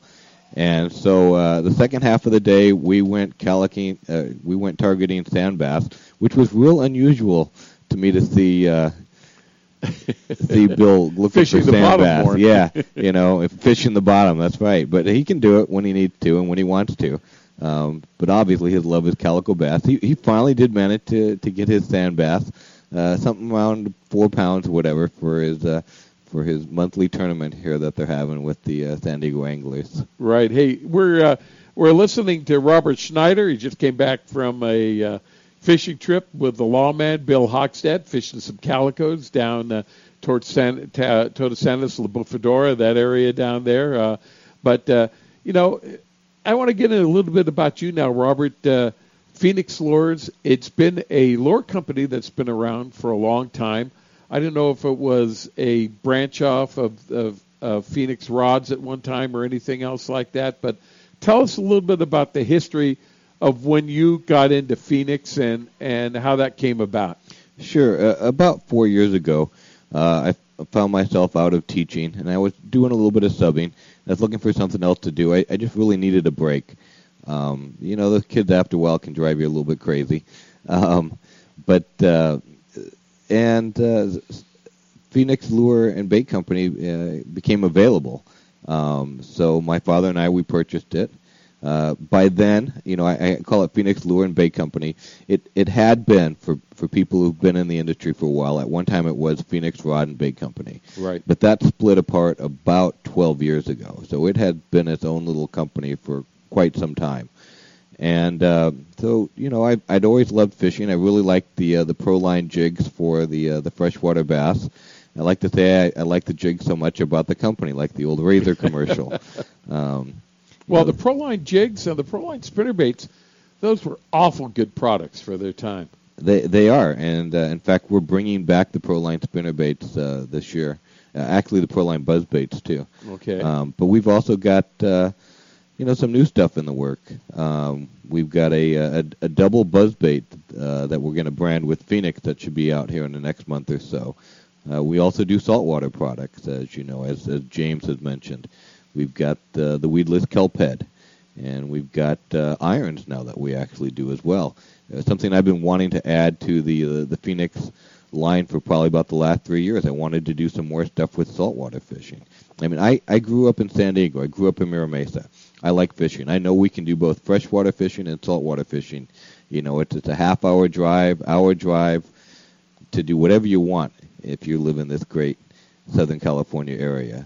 Well, you know, I, I, I knew the former owners of uh, uh, Phoenix Baits, and and obviously they made the Proline series, which were great series. They they were freshwater fishermen, but you know, we we were finding out in the in the late '70s and early '80s that a lot of those baits they were what we call transition baits, and you could use those jigs and spinner baits here in our uh, local waters, like Mission Bay, San Diego Bay. I think it was 1979. I took George Kramer out and my Monarch in Mission Bay, and we did a whole article on transition baits using spinner baits and jigs and and uh, pork frogs and and worms and everything like that, showing how we could catch bay bass with this. And I I think that's probably where where the transition started that you found out that there's a lot of these baits that they can go both ways and you, you just have to be a little open minded about it Yeah, you know, a lot of the a lot of the guys out there have said for years on the freshwater side, You know, when they start talking about largemouth or smallmouth or spotted bass, uh, that you know, a bass is a bass. Well, you know that translates right into the saltwater community as well. You know, the, the same lures you're using for freshwater bass, you can use for saltwater bass. Hey, uh, you're listening to Rod Reel Radio on AM 540 or at rodandreelradio.com. Wendy Toshihara is with me tonight. I'm your host, Hopalong John Cassidy. We've got Robert Schneider from Phoenix Baits. We're talking about the Phoenix Bait Company. Some of the uh, older baits that uh, are being reprived and uh, some of the newer baits coming along. I still want to know about that jig that Robert's got over there sitting there in front of him. So we're going to ask Robert to stay for another segment. Hope you're listening. Hope you're enjoying what you're hearing. Hope you're having a great Father's Day. This is Rod Reel Radio. We got to take a break right now, but we'll be right back after these messages.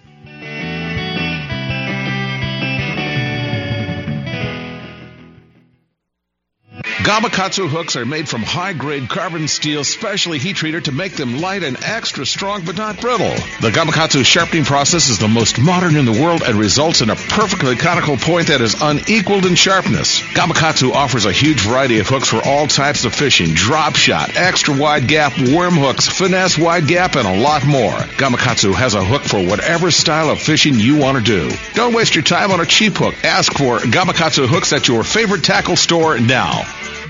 H&M Landing is the most diversified sport fishing company on the West Coast, serving the angling community since 1935. H&M Landing's name recognition and reputation for customer service is the best in the business. The H&M fleet provides the widest range of trip options and boasts the coast's largest open party fleet for ocean fishing any time of the year. H&M Landing should be your choice for nearshore and offshore fishing. H&M is San Diego's most experienced sport fishing company, offering the best in half day, three quarter day, full, and multi-day trips, and a complete schedule of long range adventures.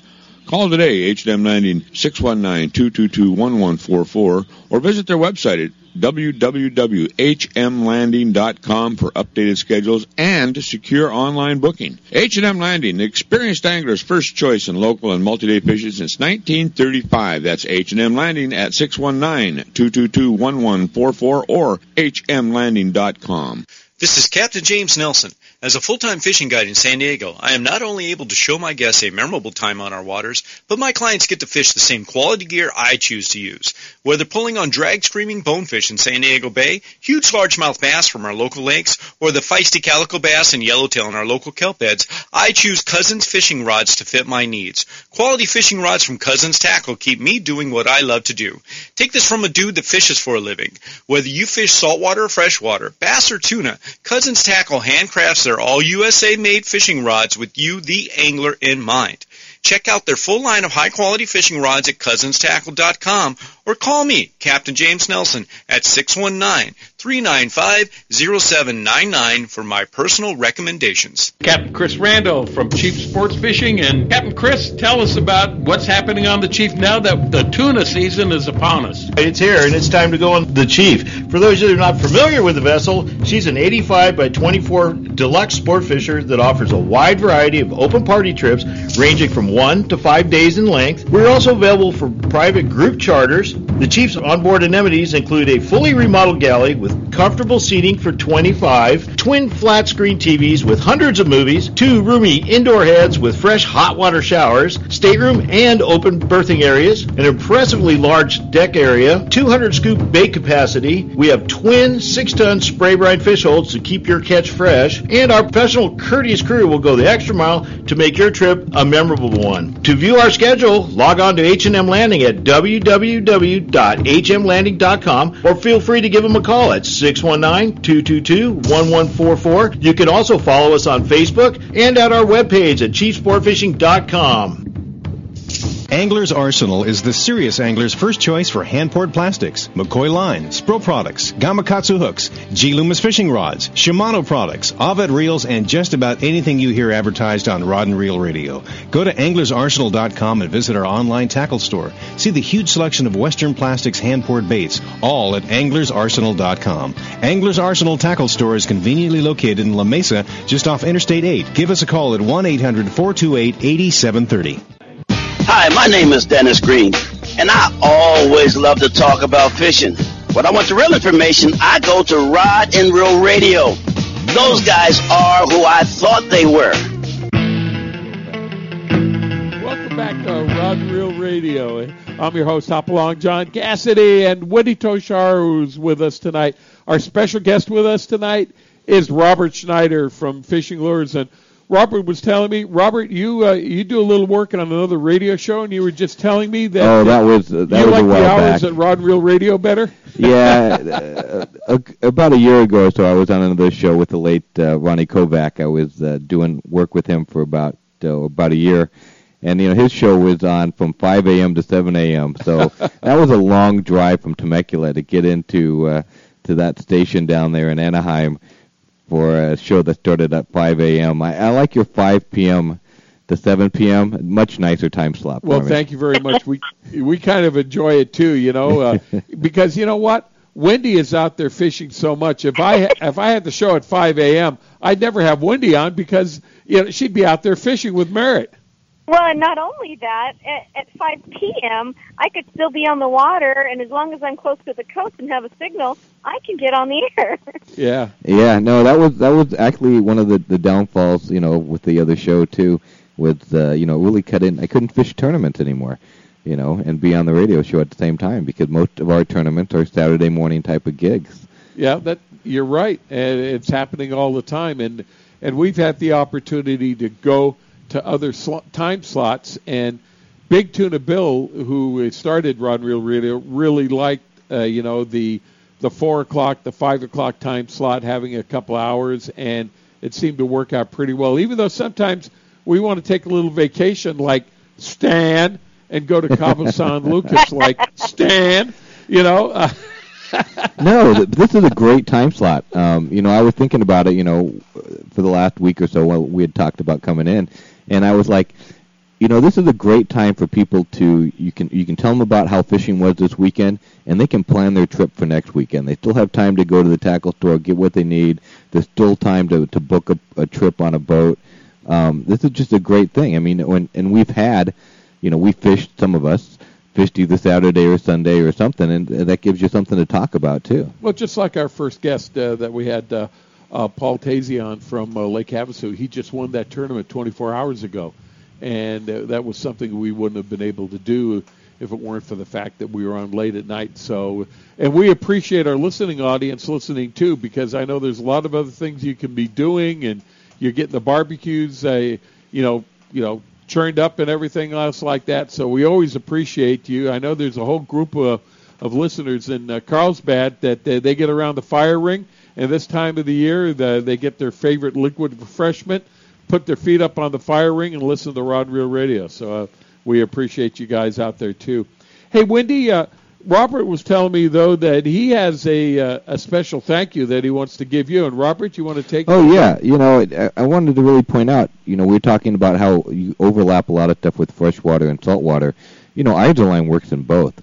You know, um, and and that's the thing. You know, a lot of the equipment that I use for calico bass fishing is the same stuff I use for largemouth bass fishing. Mm-hmm. So you know, those people out there that you know, if they're, they're using the Izorline, don't be afraid. Take it out in the ocean, or vice versa. If you've been out there fishing on the party boats using your Izorline, take it back out and, and fish. You know, Hodges or you know the Delta or whatever. It, it, You know, it's so funny you say that because when I go to and do trade shows out in other states, people ask me, "Is this saltwater or freshwater line?" Yeah.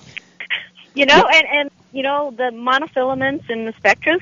You know, you can put them in either freshwater or saltwater. Way back when, when Russ Izor came out with Kevlar line, before he came out with the SpiderWire and Spectra, he um, used Kevlar, and and the saltwater would eat it up and disintegrate it. So, but that was the only time. But you know, all the lines now today can go in both fresh and salt water. And you know, you're right, Robert. As far as um, your lures are um, are concerned, as far as fresh or salt water, you know, I used to always say a bass is a bass, or you know, you can use um, your freshwater gear, whether it's rods and reels. Um, if you if it's the reels, you want to you know spray them down and treat them. But you know, as far as the lures go, you can use whatever you use in freshwater and saltwater. I mean, even plastic worms. They'll they'll bite it. And you know, Wendy, uh, tell me, you know, Lizer ma- uh, Izor makes uh, the triple X. They make the platinum. They make the first string. Is there there seem to be a preference that fishermen have of one line for freshwater as opposed to another line for saltwater, or is it more based on the application? Well, um, you know, the reason why we came out with Triple X is because everybody was, you know, um, complaining about memory in fishing line. And so um, the new owner of Line, um, Steve Ichinokuchi, came out with a line that had less memory and was particularly made towards spinning for spinning reels. And we only came out with it in two, four, six, and eight pounds. Well, it turned out to be stronger on a straight break, and now we make it into uh, up to a hundred pounds. But Wow. it's it's great for you know um, for people who are using spinning reels because they don't get that memory. But if you want something and you're fishing offshore and you're fishing way down in Mexico and you know if, and you're using you- you have rocks or you have you know you're fishing a rocky area or something where you need more abrasion resistance, then I would go with a harder line like the platinum or the first string. So you have to know the characteristics of your line and, and adjust that way. You know, and we don't see it out here as much as the East Coast, but I'm finding that we are selling more and more larger spinning uh, reels again as the spinning reels get you know really good. They're not old Mitchells anymore. A lot of them are pretty sophisticated. But you go back to the East Coast and you find you know the Quantum Cabos, you find the Van Staals, you find uh, them using you know the expensive uh, Stellas and everything else like that. And fishing with a spinning reel back on the East Coast and the Southeast is way bigger than it's here on the coast, and they need a good line for doing that. And, I, and it sounds like that triple X line of yours just fits in really fine. You know, you're right, and um, and, and again, you know, I can I can tell you like my 15 pound test, it mics out at 15 thousandths in diameter, but breaks the triple X breaks at 26, 27 pounds. Wow. You know, it, it it's it's strong stuff, and it's made for everything. So if you're looking, You can even tie down your furniture in a hurricane. well, not only that, the deal is, is if you're looking, if you look, have a smaller reel, but you're looking for capacity, you can put that 15 pound on there instead of, let's say, the 20, and you can feel reasonably assured that if you get yourself a nice fish on, you're going to be able to bring it in with that line. You know, that's right. And you know, a lot of people ask me, well, why don't you guys make a 17 pound test? Well, my 15 breaks at 27. Why would you need 17? You've got a smaller diameter and you're going to get bit more. Right. Hey, uh, you know, let's get back to you, Robert. Uh, now you've been uh, showing me this uh, uh, this iron, and this is a this is kind of a, a deviation from what uh, I've always thought about Phoenix baits. I thought about wired, hooked, skirted types of things, and now all of a sudden you have this iron. Tell me about the evolution uh, of this iron, sir. Well, um, you know, it, it kind of goes back uh, to my saltwater days, and uh, I, you don't catch everything on live bait. You know, irons are good. I like to cast. I don't. I get bored. I hate the dropper loop. Yeah. So I want something I can cast. So you know, if it's either going to be live bait or it's going to be an iron or it's going to be a plug or something like that. And you know, I, I've got this fishing lure company, and I kind of like using the things that we make. Sure. And if we don't make it, then my head starts spinning around and thinking, hmm, how can I start making that? Because you know, I've I've got my own little ideas on how to make this bigger or better or you know whatever. Um, what happened with this particular iron? This is called a Cedros iron, and uh, it's actually the brainchild of Rich Whitaker, who you mentioned you Yeah. mentioned on Sa- you met on Saturday at the uh, at the Father's Day uh, sale, and he started wrapping these jigs, but only on one side. And uh, you know, I've got a few of those here too to look at. So Rich, Rich was looking for somebody to, to kind of partner up with and do some stuff with because he likes doing the the wraps and that sort of thing, and he wants to uh, you know find somebody to handle the bookkeeping and all that kind of stuff. So we started down that road, and uh, he had also uh, done some marketing work with some folks overseas, and that's where the Cedros Islands came from. Um, to make a long story short, Rich is, is kind of moved on. He's just going to do the the one sided things. He he may eventually evolve to a two sided thing, but he's going to kind of keep that in house. And the other ones, the Cedros irons, which were made offshore, he's kind of turned that over to me, and uh, so now I'm handling that part of it. And uh, they're just awesome. I mean, I, I kind of look at his bait wraps as Generation One and the and the Cedros irons as Generation Two. It's a tremendously hard finish. Um, we've got people who've caught in four, five, six wahoos on these things, and you can barely feel the scratches on it. You know, with a with a painted jig, the paint would be gone by then. Sure. Um, so you know, I when we had this out to the show, I'll I'll drop this thing on the concrete or on the blacktop and say, you, you, "Now tell me where it's scratched." You know, because you So- you can't Robert? tell. Yeah. So is it the same wrap that Rich was doing, or is this a different process? These wraps were developed by Rich. The uh, the bait wrap was kind of like one that they put on the bass boats and the cars and that kind of stuff. Um, and then he, what he does is he uh, he puts it in a hardener, and you know I don't want to tell too much about it. It's, Right. the secrets there. Right, Uh, right. Those are the, the bait wraps. The Cedros irons are a baked on finish. It's kind of like a cloth Oh, finish okay. that gets wrapped all the way around, 360 degrees all the way around the lure, and then it gets baked on. And uh, then they got shipped over here, and, and we put the rings and the hooks on them. And uh, Neat. Well, tell us about the patterns because you've got a couple here. You you got you got one that I looks like it's going to get bit all the time. That is a uh, like a red squid pattern, and one of the things that that you can see on it is that not only on the rounded side of, of the jig down by the hook is there a big simulated eyeball, but you turn around on the flat side and there's that eyeball again, and I can see what you're saying by uh, uh, wrapping it on both sides. yeah, if you're trying to match the hatch, as we say on the freshwater side, um, there's nothing better than these wrapped. Uh, I mean, it is. It's a picture of a, a squid, and it's been wrapped around it. We've got a purple squid, we've got a red squid, we've got a white mackerel. I, I particularly like the white mackerel. It's a little bit kind of your bluish white. You know how we always said you needed blue and white, Yeah. or mint. The green is kind of a mint color in there. There's also a, a little bit of a purple hue if you if you hold it up to the light right on that one. And then we've got a uh, a sardine color, which is a picture of a sardine, uh, you know, wrapped around an, an iron for that. Uh, if you're looking to see these pictures, you can either find them on our Facebook page, Phenix Baits, or you can find them on our website, phenixbaits.com. Uh, remember, that's P H E N I X. There's no O in Phenix. Now, here's the deal, you know, and Rich was ma- eh, and is still making great Yes. baits. And Rich is constantly looking for something to wrap, and I swear he's going to be wrapping the world here soon because he's doing now. He's I see him doing helmets and he's doing trying to do boats and trying to figure out how to do cars and next thing you know he's going to be wrapping buildings and everything else like that as that evolves. But the thing about his lures is that were, they were not available through dealers. You had to go to Rich Direct because it was extremely labor intensive.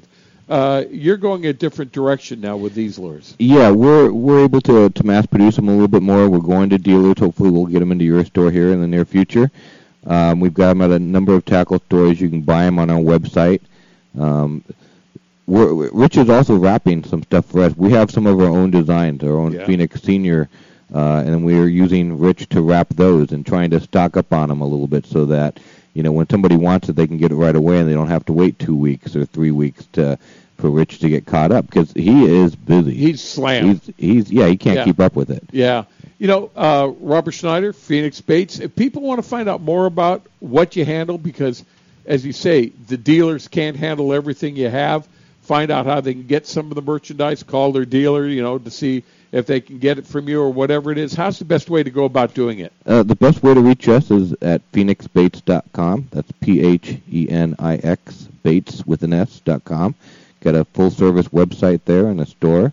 Uh, we've also got a number of Facebook pages: Phenix Baits, Cedros Lures, Proline. Because we got you know we got a few varieties of things going on there at the shop.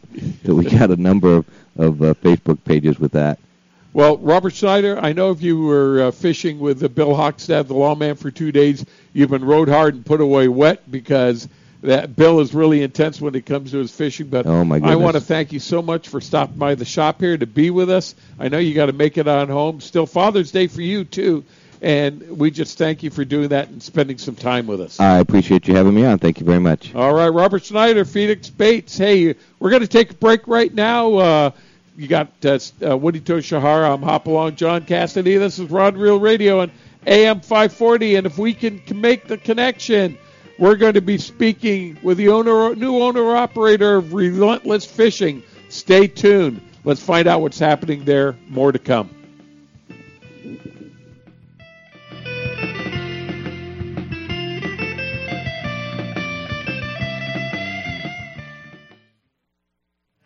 Every serious angler knows that a quality hook is an important part of their arsenal. Gamakatsu hooks are made from high-grade carbon steel specially heat treated to make them light and extra strong but not brittle. Gamakatsu ring hooks are made with a one-piece ring, no welds, no weak spots, a very smooth moving ring. Gamakatsu offers a huge variety of hooks for all types of fishing. Live bait hooks, both light and heavy duty to four extra strong, circle hooks, tuna hooks, ringed hooks, tuna doubles, and many more. Don't waste your next fishing trip on a cheap hook. Get Gamakatsu hooks at your favorite tackle store now.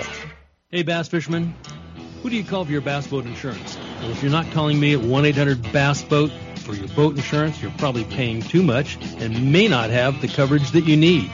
In 1974, I developed the Bass Boat program that is what all the pros use today. The reason? No depreciation or any partial claim for your hull, your big motor, your trolling motor, or your electronics until your boat's 10 years old. That's right, you only pay $250 to get your boat on the water for any partial claim, and we still pay a stated value replacement cost for your boat if you have a total loss. We're the only people in the industry that does that, and that's why we are the choice of the pros. So if you want the best, forget the rest. Just call 1-800-BASS BOAT. Call 1-800-227 7262 or just spell Bass Boat. 1-800 Bass Boat. I know there's too many letters, but the T is free and the call's on me. That's 1-800 Bass Boat, the choice of the pros for bass boat insurance. For more information, log on to 1-800bassboat.com. My angler H2O. Like the mighty flounder, I will keep one eye on the pole and the other watching for rogue waves. I'll save water by taking shorter showers and enthusiastically celebrate Talk Like a Pirate Day. Aye. I will chat up the locals before launching in unfamiliar waters. And I will always, always wear my life jacket. What's your H2O? Tell us at BoatCalifornia.com. The California State Parks Division of Boating and Waterways reminds you to wear it, California. It's tuna time, and it's time to reserve your spot on one of the newest boats in the fleet. The 70-foot Sea Adventure 2 is the open party boat at H&M Landing in San Diego and has a roomy, comfortable galley that seats up to 24 passengers with all the comforts of home, including two big satellite flat screen TVs, soda fountain, ice maker, and satellite phone. The huge new bait tank and slammer ensure plenty of bait for everyone, and two four-ton refrigerated fish holds, both RSW and blast free, have plenty of room to keep your catch as fresh fresh as the minute you caught it. Reserve your spot on the Sea Adventure 2 online at hmlanding.com or call H&M Landing at 619-222-1144. And Southern California, welcome back to Rod Reel Radio. Wendy Toshihara is with me tonight. I'm your host, Hopalong John Cassidy. Hey, and you know what? We always like l- introducing our listeners to some of the new boats or the new owners that have come aboard. A lot of these boats, you know, they're not new, but uh, uh, they've been uh, retrofitted and they are state of the art boats right now. And we've got one of the guys on that has been around the fleet for a long time, but now he's a new owner operator of Relentless Sports Fishing, Captain Mickey Franchek. And Captain Mickey, welcome to Rod Reel Radio, sir. Hey, good afternoon, John. It's actually Mikey, but uh, that's pretty close there, Mickey. You got it, you got it close. But it's Mikey, Mikey.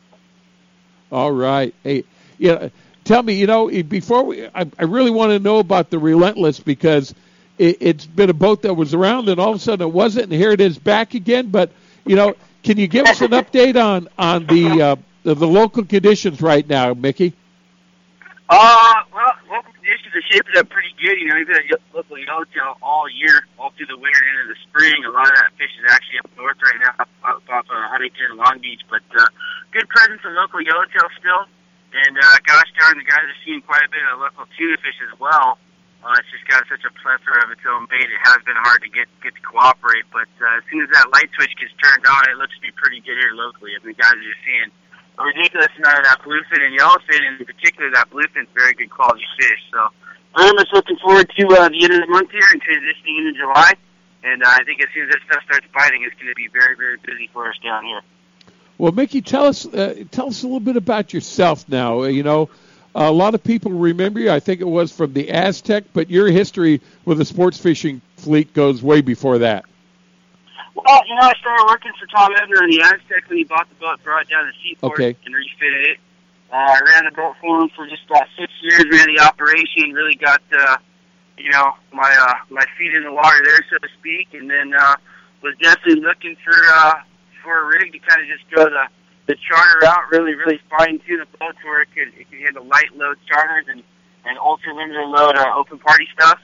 And uh, the, the, the Relentless, or as it was originally built as the original Shogun, uh, certainly that boat is really set up nice. With the staterooms, you know, we have five pre-berth staterooms.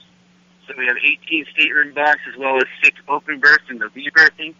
And uh, really the whole layout from deck allocation to the galley to to the bunk accommodations is really set up to be ideal for I'd say 12 to 18 guys. And uh, that's really what we're looking for as far as a, a executive charter boat and a, a limited load open party boat. You know, probably limiting most of our trips to about 18 guys. And uh, I mean, it's a 60 footer. It's just a heck of a lot of boat for for 20 guys. Um, and I really think there's a niche in the fleet for uh, for a light load boat like that. So that's that's, that's why we kind of jumped on it. It was uh, an excellent opportunity. It's a heck of a nice boat, and uh, it's sure sure killed a lot of fish over the years. Oh. Well, you know, I had the opportunity uh, to go on the uh, uh, the boat when uh, uh, Captain Chuck Calf had it. I think that that was the Seeker, wasn't it? Yes, sir. Yes, sir. Yeah, it was uh, Chuck as a Shogun, and then uh, Bobby Taft had it, had it for a long time. Very successful charter operation as the Top Gun. Yeah. Uh, and then Joel Ralston had it as the Relentless. Chuck had it as the Seeker, and uh, is currently back to being the Relentless. So just looking on uh, carrying on where everybody's left off, it's uh, it's a heck of a good boat. It's done a lot of people right, and uh, very excited to get the ball rolling on it. And you picked a great time because you know with our season the way it's headed, or you know still going, you know you, you should be running every day. Yeah, like I said, we're uh, we're just finishing up a little bit of work to it, and then uh, as soon as this stuff starts biting, here, I'd say probably uh, you know tail end of this month, early July, it's going to get very busy for us. And our charters really kick in start July. We'll fish year round, you know, especially weekends. We fish everything from from rock cod down the beach to San Clemente Islands. Uh, you know, it's the cool thing about a charter boat is you can really fine tune any trip to any group in any situation. You can definitely uh, take advantage of a lot of a lot of opportunities in our fishery that as an open party boat you might not be able to to take advantage of. You know, like we're fishing year round. We're fishing all kinds of different options you know, pertaining to to the group that we're carrying. So it's it's as as uh, as a fisherman, you know, it definitely uh, it definitely opens the doors. It just, just keeps you busy year round. Right. What's the longest trip that you guys will be ta- will be going on? Uh, we will do three days. Uh, for the most part, that two and a half has really become a real popular trip for our group. Two full days of fishing and return on the third day. Um, so that, that has been real popular. We will do three days. Uh, but for the most part, it's, it's one day, day and a half, two days, and two and a half should be the bulk of our charter calendar. And then certainly uh, in the winter and spring, even in the fall, we do fish a little local stuff as well, three quarter days. And, and it's certainly been good, good local fishing the last year. You know, good, good local yellowtail. I mean, yeah, the guys have been fishing, uh, fishing local tuna on three quarter day trips. So you get in the right, right, uh, the right cycle. You know, you can, you can do a lot with those local trips. Hey, we're speaking with Captain uh, Mike uh, Franchek. Uh, he's the new owner operator of the uh, Relentless, uh, formerly the Seeker, and as you said, has a rich gener- uh, tradition here in San Diego. I had an opportunity to fish on the Seeker on its maiden voyage out with Captain Chuck Taft, and I got to tell you, Mike, I was impressed with that boat. I mean, plenty of room on it, uh, plenty of room between the um, uh, the railing and uh, the main uh, cabin. Uh, a lot of room for rods. Uh, great uh, uh, bait well. You can hold a lot of bait. I think it's got a big slammer in it too, if I'm not mistaken. And boy, uh, no problem getting up there and getting a fresh bait. It it there's a lot of things that it does, and comfortable inside the galley. Yeah, it's really laid out nice, particularly I'd say on deck as far as its deck allocation and deck space. It's a, it's a 60 footer. Uh, we will take 20 people. Um, and even at that, you know, it's uh, it's it's a lot of boat for 20 guys, especially on deck. Especially on deck where you know a lot of times it counts. There's a lot of, a lot of room up the rail, nice ballot of fish, plenty of room corner to corner. So that was definitely one of the selling points of the boat. Is it's just laid out so nice, and uh, it feels uh, not that it's a small boat, but it feels bigger than it is. That's for sure. Oh, it it does, and it runs nicely. We uh, we went on over to uh, San Clemente Island on a yellowtail trip, and that turned out to be okay. But I was when the yellowtail were sh- were first busting, and we got in some real sloppy water, and that that boat handled it extremely well, and we wound up catching a lot of fish. It's an awful fishy boat. It is. It, fish is nice. I've uh, I've very much enjoyed that so far. You know, the, the weekend trips you've been doing, the, the boat fishes really well. It's uh, like I said, it's uh, it's treated treated a lot of different owners right, and it's uh, it's killed a lot of fish over the years. So we're just looking at carrying that on. It's got a rich tradition for sure. Now, now tell me, it's going to be not only a charter boat. Let me get this right. But then also, is it going to be uh, limited uh, load open charters, uh, uh, Yes, sir. open fishing? Absolutely. I mean, it's uh, it's a charter boat first. You know, well, like I said, it's it's nice going from the, the large capacity open party boat like the Aztec, uh, which we had a good following on, and it's nice taking that and going the charter route because you can just you can really fine tune you know different trips and just just customize things in a way that you can't always do necessarily open party. And then aside from that, still in uh, still the gas, we'll definitely be doing limited load open party through H and M Landing.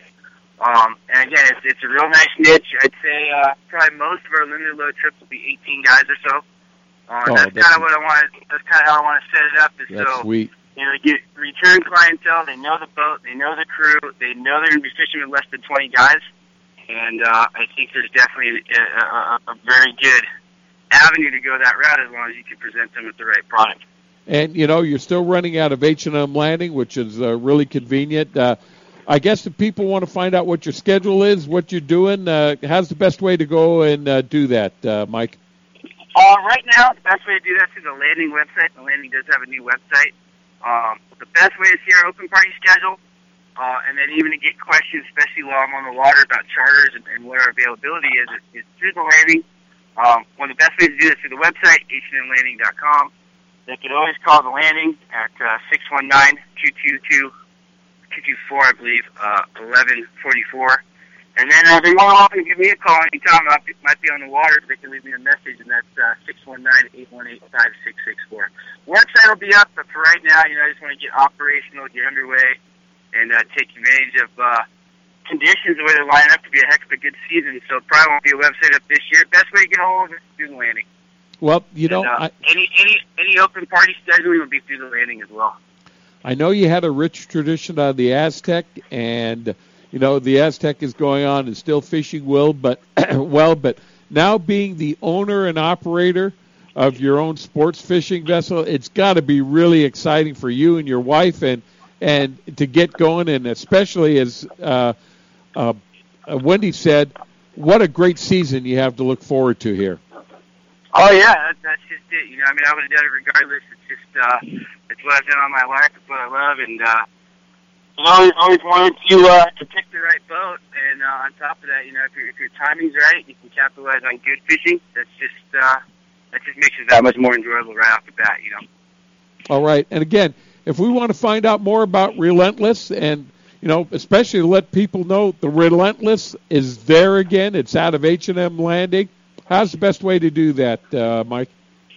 Like I said, right now, um, getting started, the best way to do that is through the landing. You know, we operate through the landing anyway. The landing, uh, it's great landing. It's, it's, it's got a great office. They're very supportive of us, and likewise, we're supportive of them.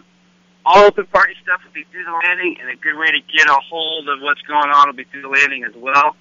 And then uh, if somebody wanted to uh, talk uh, specific charters or availability or just want to talk fishing, they can give me a call as well.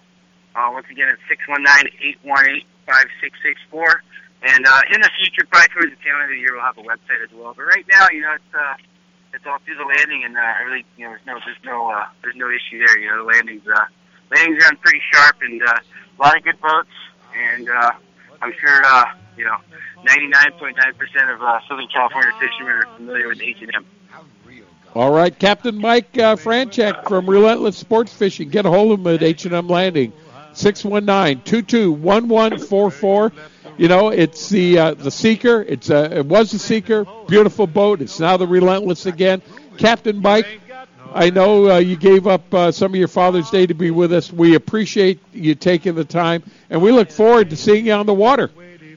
You got it, John. It's been a pleasure, definitely want to wish a happy Father's Day to all the fathers around listening, and uh, especially the ones deployed overseas. So thank you for your service, and happy Father's Day to all. Thank you very much, Captain Mike.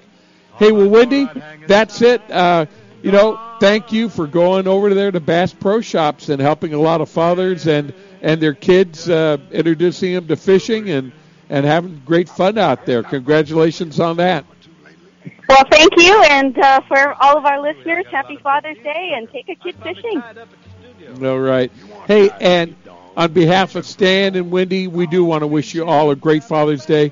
We want to thank you all very much for listening tonight. I know you had a lot of other options, but we appreciate you listening to Rod Reel Radio. We appreciate our guests being with us too because they gave up some of their Father's Day to be with us to bring you some of the best information in fishing. So, on behalf of JR, our producer of the show in the AM 540 studios, Ben Harvey, who's our local producer here that helps me put everything together. If it wasn't for Ben, boy, would I really sound a lot terrible than I really do. And then always, in memory of Big Tuna Bill, the guy that started this whole thing, we want to wish you a great week of fishing. Stay safe.